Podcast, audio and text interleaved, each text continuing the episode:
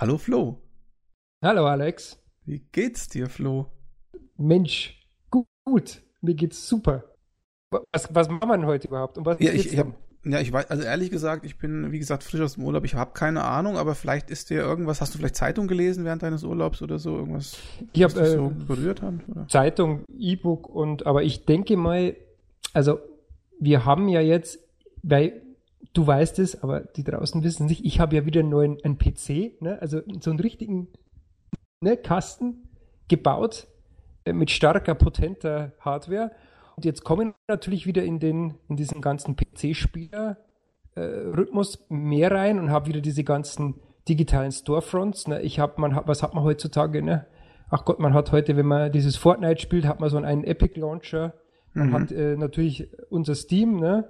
Mhm. Äh, man hat Blizzard jetzt gerade rausgekommen, dieses Black Ops 4. Äh, Blizzard hat jetzt auch den eigenen Launcher von Ubisoft ganz zu schweigen, ja, Uplay. Äh, was haben wir denn noch? Origin, Origin, EA haben wir noch, ne, alles mögliche. Bethesda. Und, ähm, Bethesda, danke. Jetzt heute ganz frisch, jetzt irgendwie vor zwei Minuten erschienen, Fallout äh, 76. Mhm. Ähm, Bethesda, ja. Und dann vielleicht die zentrale Frage heute, wann ist denn das alles schiefgelaufen? Und äh, wie können wir diese ganze, dieses ganzen Gesurms heute überblicken? Was ist schlecht daran, was ist gut daran, wo sind die Vor- und Nachteile? Ne? Ich würde vielleicht mal gern so einen Rumflug starten. Ähm, habe mich heute ein bisschen noch eingelesen mit Steam. Da kannst du sicher auch zwei, drei Sätze dazu sagen. Ich würde jetzt einfach mal so losstarten mit Geschichte Steam. Mhm. Ne? Also die, ich weiß nicht, damals, ich kann mich noch ganz gut erinnern, äh, und zwar kannst du dich noch an Half-Life 2 erinnern, als das rauskam? In grauer Vorzeit, ja. Ich, ich weiß, dass es mit Steam sozusagen das erste wirkliche Steam-Spiel war. Viele Leute sich beschwert haben, weil sie äh, dieses, ähm, diesen Online-Zwang nicht wollten und dann im Endeffekt doch alle gekauft haben. So ist es und ich habe noch so eine Erinnerung im, im Hinterkopf, und zwar, als ich das erste Mal, also war zu meiner Studienzeit, ich glaube, das war frisch im, weiß ich nicht mehr, zweiten, dritten Semester, äh, da ist man abends heimgekommen aus der Vorlesung. Äh, super. Spiel war ja damals noch in der äh, CD-Box, ne? Mit, mit CD, aber eben mit, mit Aktivierungszwang auf Steam. Und was war dann an dem Abend? Kannst du dir vorstellen, was da war? Nix war. Scheiße war. Weil alles überlastet. Ne? Ja. Also man konnte das nicht aktivieren. Ich glaube, es ging dann erst so irgendwann um Mitternacht, konnte man es auch spielen. Und das waren schon die, sagen wir, die Vorboten unserer heutigen äh, normalen digitalen Aktivierungskultur, ne? wo man aber heute, fairerweise muss man sagen, keine Probleme mehr hatten. Aber das war damals, ähm, da ging es eben los. Und aber das war noch, ja. Kleine Anekdote aber, dazu.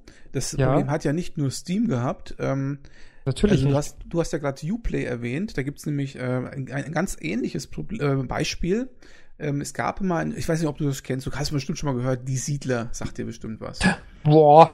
Boah. Ja, gute, gute Software aus deutschen Landen. Ähm, mhm. Und es gab mal ein Spiel, das nannte sich Die Siedler 7. Mhm. Das war das erste Siedler und eines der allerersten Spiele, die auf Uplay, soweit ich das noch weiß, äh, rausgekommen sind. Da war Uplay noch in der, also dieses Ubisoft ähm, äh, Online-Teil noch in der, ja, in der Entstehungsphase fast. Also es war ganz neu. Und ähm, da ist das Spiel rausgekommen. Das war irgendwie um Ostern herum. Dann haben die Leute das Spiel ähm, quasi aktiviert und installiert und dann kam das Osterwochenende und da ist Uplay, der Dienst, komplett abgekackt. Und die ganzen Leute konnten halt über die Ferien oder über die Feiertage mindestens äh, ihr Spiel nicht spielen. Das ich, hat dann ich weiß das doch, ja deutlich nach mhm. unten gezogen vom, vom Wert, also vom, vom, vom Benutzerwertungsschnitt her, was total ungerechtfertigt war, weil die Siedler 7 eines der besten Siedler überhaupt ist. Ja, aber Uplay hat's verkackt. Ist es so? Okay. Ja, ja, ja. Das, da können wir einen eigenen Podcast drüber machen. Also schön, ich, ich erinnere mich ganz dunkel an sowas. Also mit dieser Siedlergeschichte, ich habe da was im Hinterkopf, aber war mir nicht so bewusst. Ist interessant, war mir selbst, jetzt, war mir nicht mehr so im, im äh, Bewusstsein. Selbst wenn du heute, also es gibt jetzt dieses Siedler-Reboot-Ding äh, da, was jetzt da, also quasi mh, mm, so eine Art Siedler 8, nur mit anderem Namen. Und ähm, da gibt es ja jetzt ganz viel auch so auf die Siedler-Historie eingegangen. Habe ich ja schon einen Podcast drüber gehört und so weiter. Und der Volker Wertig macht ja das neue Siedler. Und da gehen die immer auf Siedler 7 auch ein und sagen immer, ja, Siedler 7 war ein super Siedler, aber dieses Uplay, was alles kaputt gemacht hat und so. Aha. Hm. Das ist ja interessant. Pass auf, ich gehe ganz kurz jetzt live, live in Farbe. Ich lege die zweite Disc Red Dead Redemption 2 ein. Passt auf, also hier. Dass es sowas noch gibt. Passt ja, doch gar unglaublich. Nicht zum, also und das, passt gar nicht da sind wir jetzt. Eine Disc. Das, also, ich, ich, finde aber, ja, er, du passt super zum Thema. Jetzt haben wir gerade geredet, eine Dame ist Disk und so weiter. Äh, die musste man dann auch, auch noch äh, einlegen zum Installieren, weil Download war natürlich, also weiß ich noch, also ich gehe jetzt direkt drüber. Pass auf, ich, ich lege den Kopfhörer weg. Jetzt geht's los. Ah. Und jetzt, ähm, ich weiß also sowas noch erleben Ich den Schalter an meinen Xbox gar nicht, wo das Ding, wo man das auslöst. Xbox, auch noch für die Xbox gekauft, das ist ja eine ah. Katastrophe. Das ist ja, also das ist ein Retro-Feeling, das sage ich dir. Jetzt, ich bin wieder da, liebe Freunde, bin wieder am Schreibtisch. Ähm, Wahnsinn. Nun gut, wo waren wir gerade? Uplay, ähm, interessante Anekdote. Jetzt kommen wir mal zum ähm, beim äh, Steam-Anfang. Und zwar, ich habe mir ein bisschen eingelesen, ist interessant. Ähm, wusstest du, dass Steam am Anfang ja gar nicht für dieses ganzen, für diesen Store-Gedanken gedacht war, sondern es kam ja am Anfang erst bei, bei Valve rein mit diesem, äh, damals mit Counter-Strike und Team Fortress Classic, ne? Mhm. Und da haben sie die, sich überlegt, Mensch, äh, irgendwie müssen wir da so ein bisschen für die ganzen Updates und, und, und für dieses Anti-Cheat, müssten wir irgendwie so einen Rahmen drumherum bauen, ne? Und ähm, da ging die erst zu Amazon, Yahoo und Cisco und haben gesagt, hey Leute, könnt ihr uns da mal irgendwie unterstützen und äh, uns da mal was bauen, ne? So, eine, so einen Softwarerahmen, können uns da was gießen. Haben die gesagt, hm, ja, ja, nächstes Jahr vielleicht, ne? Kommt mal übernächstes Jahr wieder, vielleicht haben wir dann schon was, ne? Hat Valve gesagt, okay, dauert uns zu lang, bauen wir selber. Ähm, dann gab es im 2003 äh, der 1.0 Steam Client und ich weiß, also ich kann mich auch erinnern, ich hab's auch vorher vielleicht zweimal so runtergeladen gehabt, aber da hat man natürlich gesagt, ne, das wird nie was, ne? So ein Quatsch. Also wer, so ein Schwachsinn, ne? Wer würde dies mit dem freiwillig so ein Ding rauf tun? Und äh, ich weiß aber auch, die Counter-Strike-Spieler waren damals auch ziemlich erzürnt. Ähm, als dann dieser Zwang kam. Am Anfang war es ja noch so, man konnte doch mit diesem äh, WON-Netzwerk, weißt du das noch, dieses WON, sagt dir das noch was? Dieses, ja, das ist doch so ein Multiplayer-Dienst gewesen, oder? Irgend sowas. Genau, genau. Und ähm, über den ging ja dieses Counter-Strike am Anfang noch, also bis zur, weiß nicht, 1.4, 1.5 konnten die noch Crossplay spielen oder bis zur 1.6, glaube ich, genau, bis zur 1.6 Beta äh, konnte Steam noch mit One spielen. Dann haben aber Valve dieses WON gekillt und da mussten alle Steam verwenden. Das war so ein bisschen, naja, gab es dann schon so ein bisschen mürrische Spieler, äh, vor allem Counter-Strike-Spieler. Und dann haben die aber Ende 2004 angekündigt, also Half-Life 2 braucht Steam. Ne? Also wird das Team Aktivierung war natürlich, also ich weiß das auch damals das war schon, war visionär, ne? War was Neues. Und dann kam eben dieser ganze äh, Sums und ab, ab dem Zeitpunkt sind wir eben on track mit Steam. Und äh, was ich jetzt und was jetzt so ein bisschen mein der zentrale Gedanke von, von heute ist, wir haben es irgendwie, oder was heißt wir? Ähm, wir als Verbraucher, um jetzt mal so ein bisschen diese Keule auch zu schwingen, wir haben es irgendwie verpasst oder wir haben es uns aufs Auge drücken lassen, dass wir äh, das Geschäft und das Produkt und, und dann noch die Werbung dazu und alles, wir lassen uns alles von einem Dienst aufdrücken und sind dann eben dran gekettet. Ne? Wer ist denn eigentlich, und das ist meine zentrale Frage, also die Runde da draußen, eigentlich ist das doch völlig bekloppt.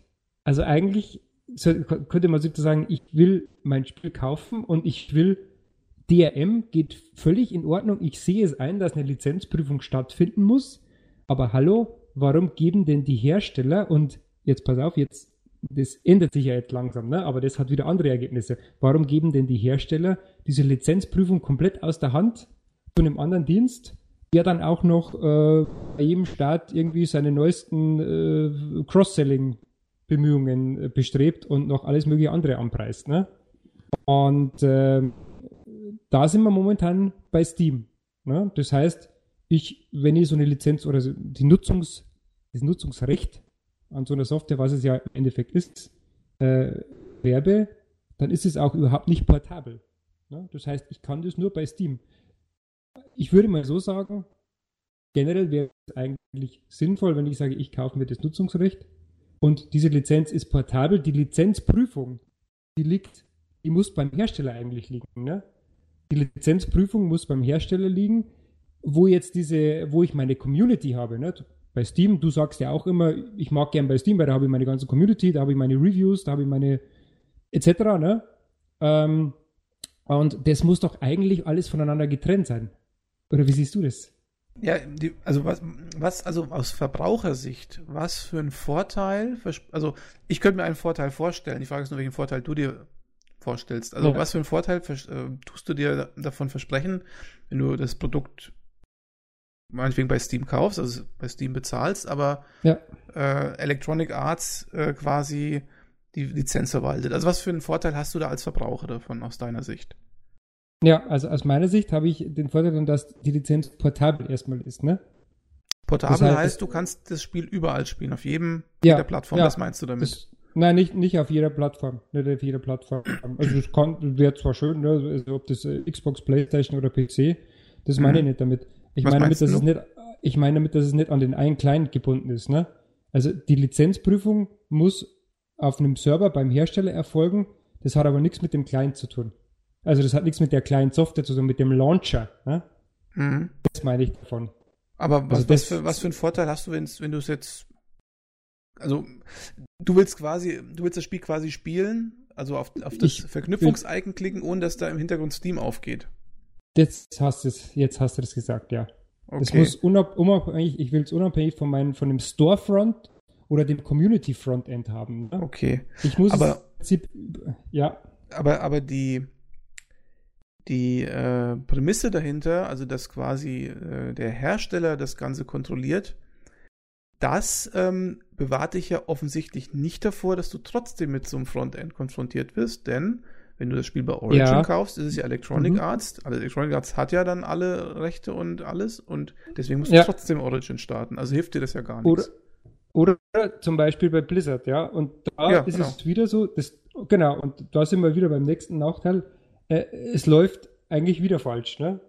Also wir, wir, wir lassen uns wieder den, diese, dieses, diesen Storefront aufdrücken, der dir dann ständig ähm, im Prinzip ständig wieder alles andere äh, andrehen will und dich äh, im, im, schlimmsten Fall noch dir 30% von deinem CPU raubt. Ich schaue dich an, Blizzard Launcher, ne, während er läuft. Und äh, es läuft für mich echt falsch. Denn jetzt schauen wir mal, Jetzt rudere ich wieder ein bisschen zurück, ne?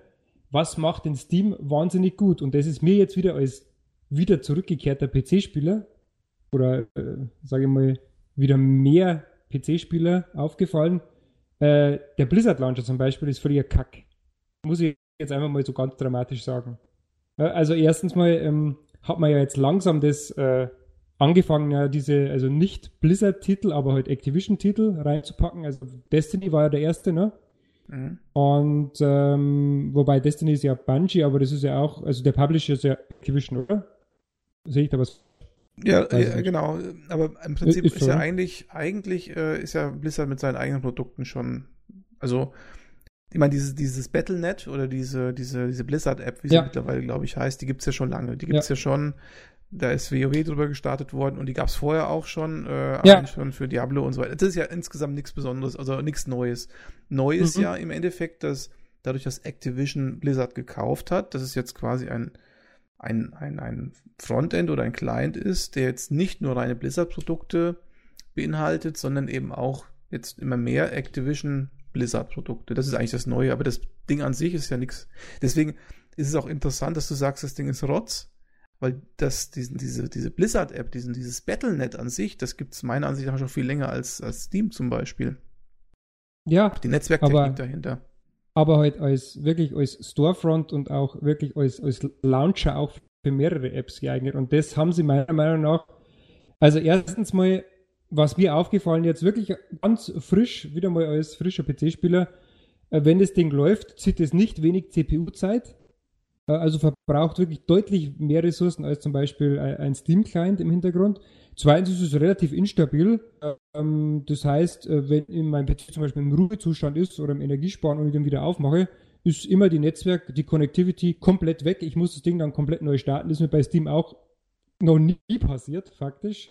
Äh, die Downloads sind oft, aber das ist eher ein Infrastrukturproblem, sind oft wirklich langsam, wo ich mir denke, der, ein Overwatch-Patch jetzt mit irgendwie 5 Byte zieht hier mit einem halben Mbit oder vielleicht mal mit einem Mbit und, und wird einfach nicht mehr. Ne? Nebenan lädt Steam gerade mit 10 Mbit runter.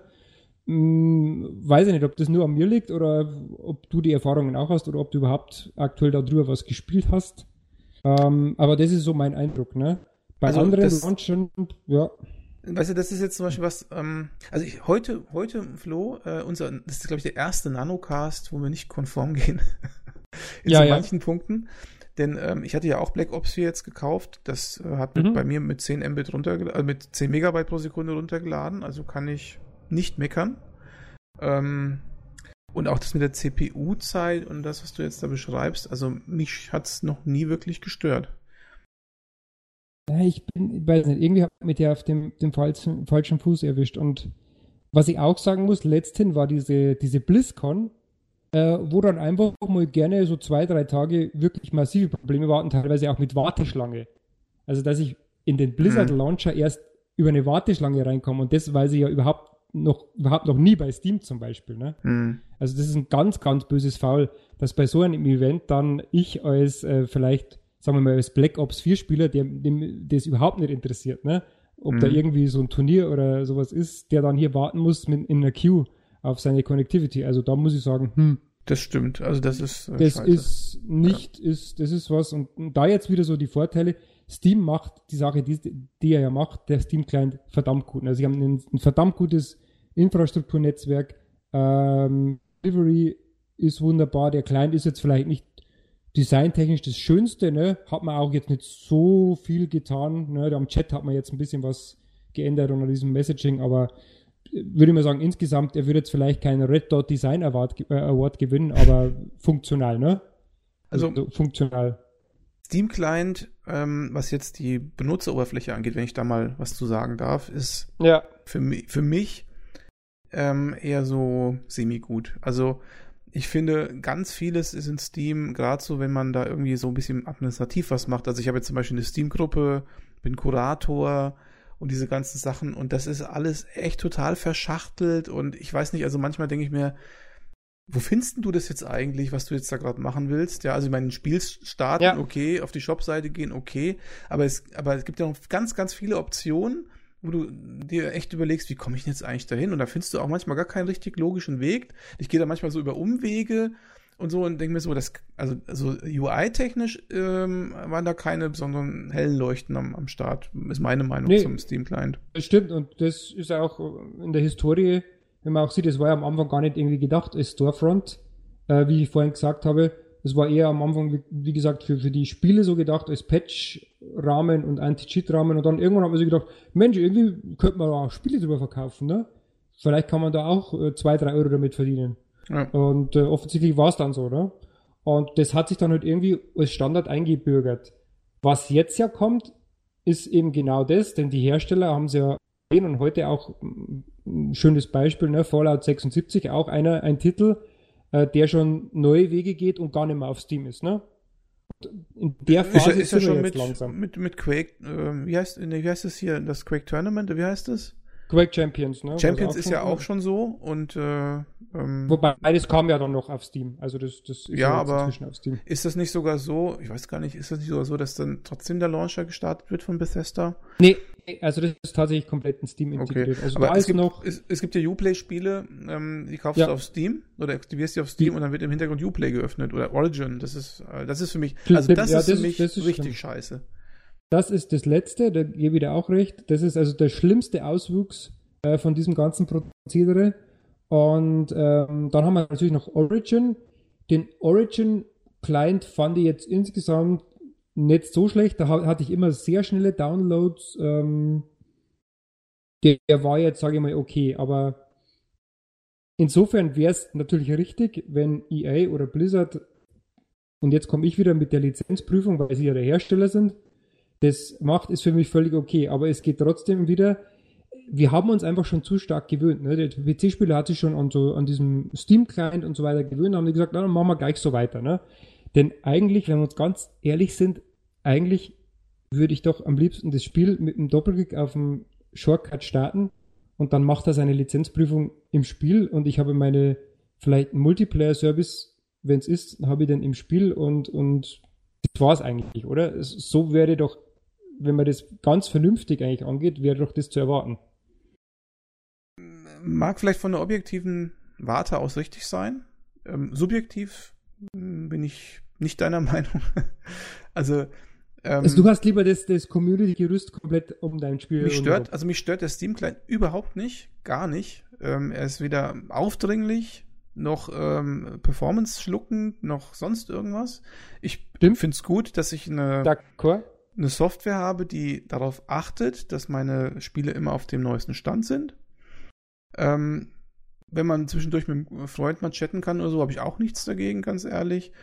Ähm, und ansonsten ist ja das, was Steam ein bisschen ausmacht, eher so, ich will fast sagen, so das Historische, die historische, ja, ähm, das, was, was, was Steam für uns PC-Spieler historisch geleistet hat.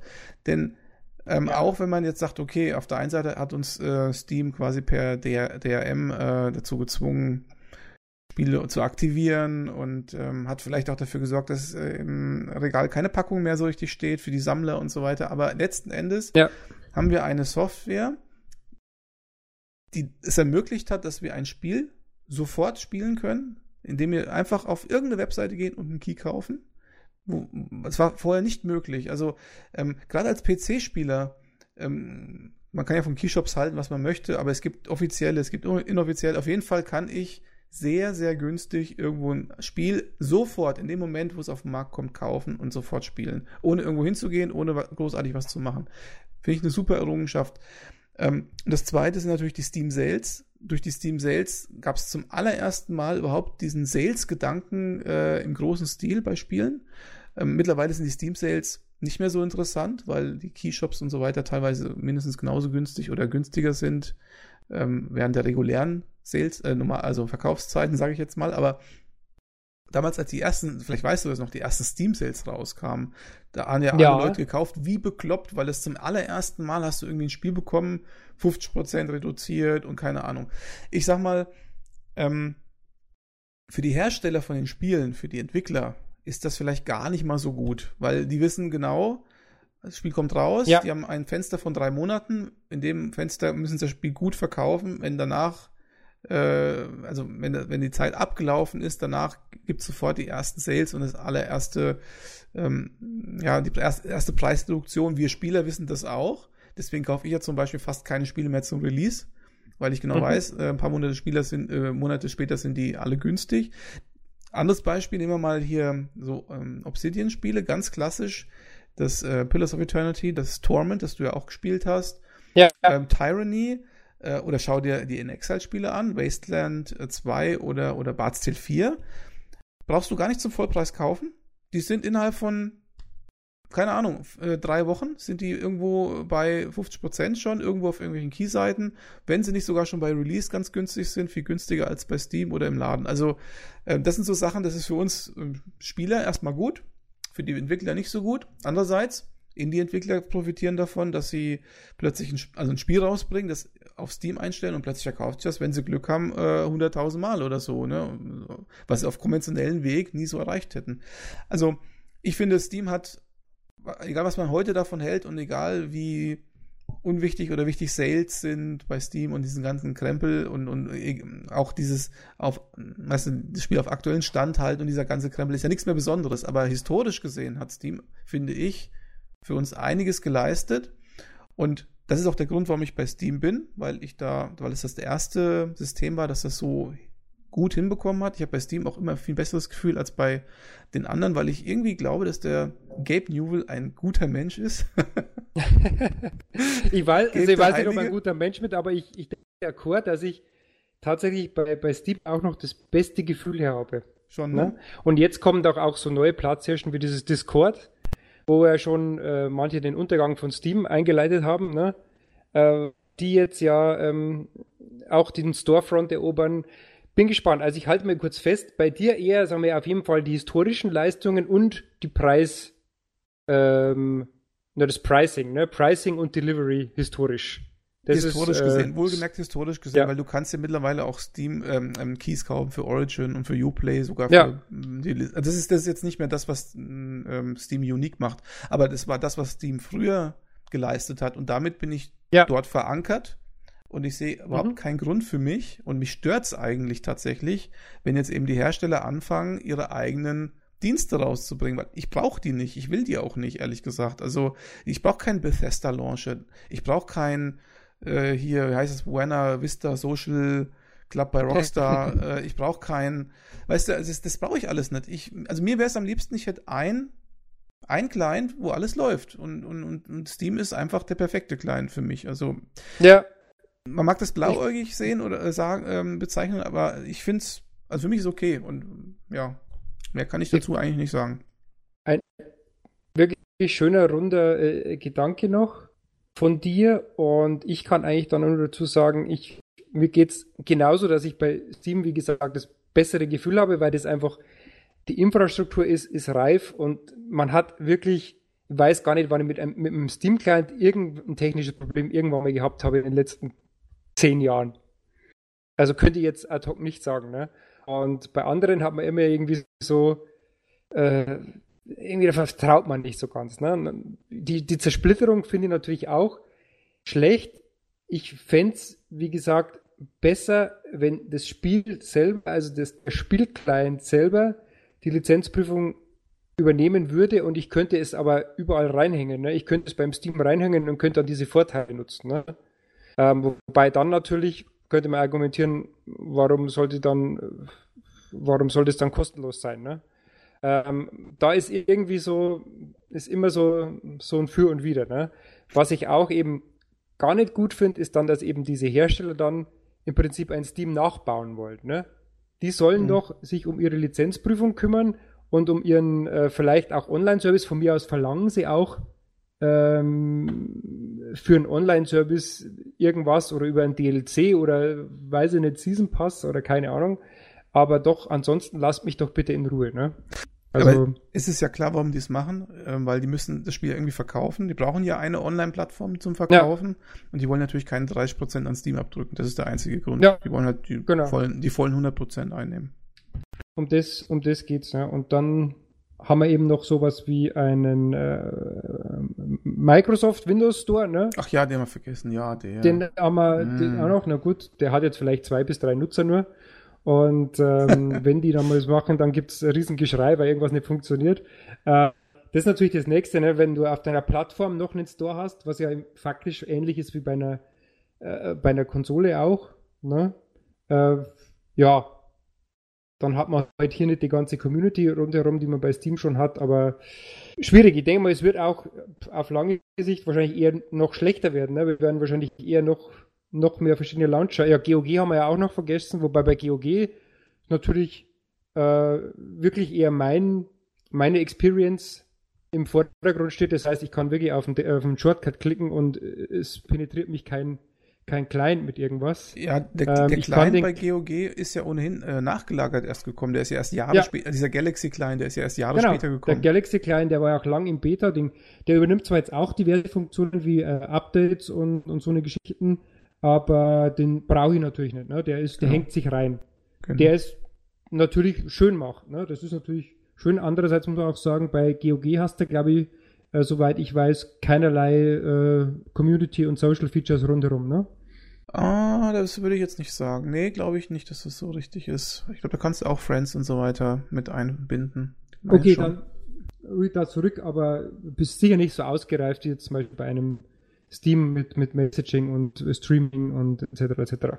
Aber, aber gerade bei, das finde ich jetzt gerade ein gutes Beispiel, bei GOG benutze ich auch lieber den Galaxy Client, weil eben die Updates und so weiter reinkommen. Wobei bei GOG ist natürlich wieder so eine Sache, viele alte Spiele, so viele Updates gibt es ja nicht mehr. Ja, ja, gut. Ne, aber prinzipiell sage ich, ich habe auch, hab auch lieber ein System, was mir meine Spiele aktuell hält. Das ist, äh, und gerade bei GOG müsstest du ja, müsstest du es ja gar nicht machen. Das ist ja genau das, was du möchtest. Weil bei GOG hast du ja, ja sogar DRM frei, du kannst das ja installieren und sonst was damit machen. Sowas bräuchtest du gar nicht eigentlich bei GOG und ja. trotzdem mache ich's. Das sagt ja schon ja. ein bisschen was aus. Über mich. Ja. meine Faulheit. Ja. ja. Wobei, Übrigens, wäre natürlich, also mir wäre mir wär ehrlich gesagt auch lieber, wenn der Windows Store ein bisschen besser funktionieren würde, weil das tut er faktisch. Wir hatten viele Beispiele in der Vergangenheit, wo einfach grandios alles schief lief, ne, mit komplette 50 Gigabytes mussten nochmal runtergeladen werden und etc. etc. Ne? Kinderkrankheiten wie irgendwie, wie es bei Steam vielleicht vor 15 Jahren oder noch nie gab. Und ähm, ja, also im Prinzip wäre es mir komplett ohne Client noch lieber, aber das werden wir wahrscheinlich so nicht bekommen, ne? Nicht ja, mehr. was wolltest du noch sagen? Äh, ja, genau. Also mein, mein letztes äh, Statement noch dazu ist, wir werden das gleiche jetzt im äh, Film- und äh, Serienstreaming-Gebiet äh, bekommen. Denn äh, haben ja jetzt alle gehört, Disney Plus kommt jetzt irgendwann. Ähm, Disney ja. tut alle ähm, Filme und Serien und so, sonst was äh, auf ihren eigenen Streamingdienst umlagern, nimmt es aus Netflix und sonst wo raus. Ähm, das bedeutet, es betrifft mich jetzt nicht so sehr, weil ich das sowieso nicht abonnieren werde, weil mich die Inhalte nicht genug interessieren. Aber wen es interessiert, der muss jetzt in Zukunft zwei Dienste äh, bezahlen. Das ist ja noch schlimmer, weil anders als bei hier im PC-Bereich bezahlst du ja für die Clients und für das Zeug nichts, wenn du es einmal gekauft hast. Da musst du jetzt dann quasi jeden Monat für zwei Dienste abdrücken. Ähm, und ja. es ist ja nicht, das werden ja nicht die einzigen bleiben. Und ganz ehrlich, ähm, auch wenn Disney ein großer Konzern ist, was soll ich mir denn da bitte anschauen? Die alten Star Wars und Indiana Jones Filme oder, oder alten Marvel Filme? Was soll ich denn da angucken? Ich wüsste gar nicht, was das bringen soll. Das wird unser nächster Podcast übrigens, warum Disney Plus ein völliger Schwachsinn ist. Ja, und, und Disney ist einer der größeren noch. Jetzt stell dir mal vor, Warner macht das noch und sonst was.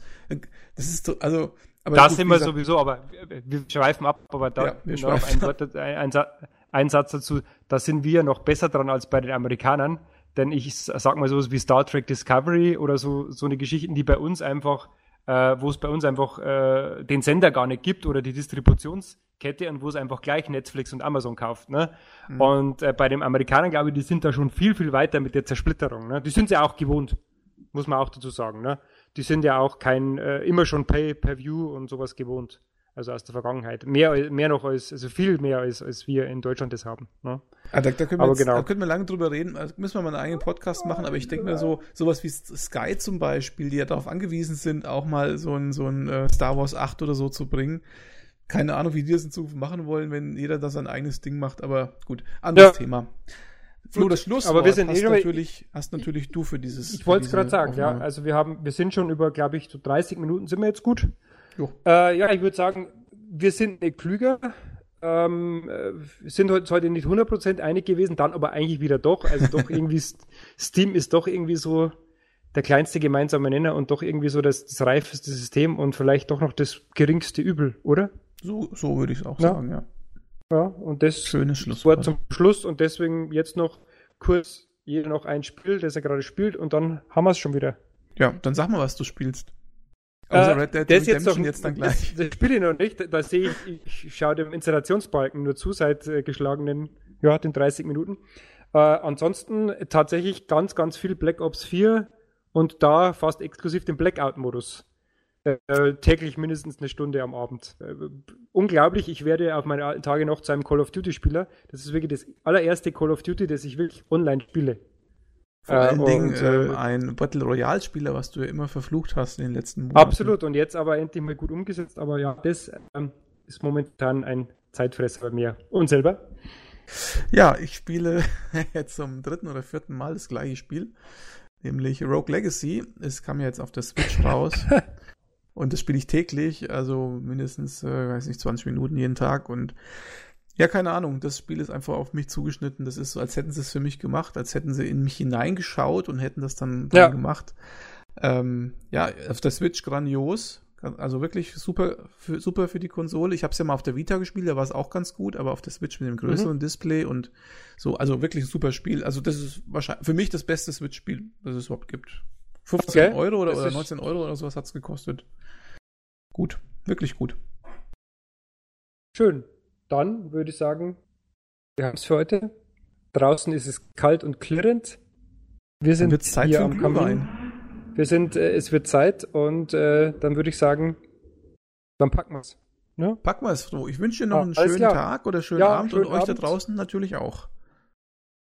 Alles klar und das war's. Viele Grüße und bis zum nächsten Mal. Bis raus. Ciao. Servus.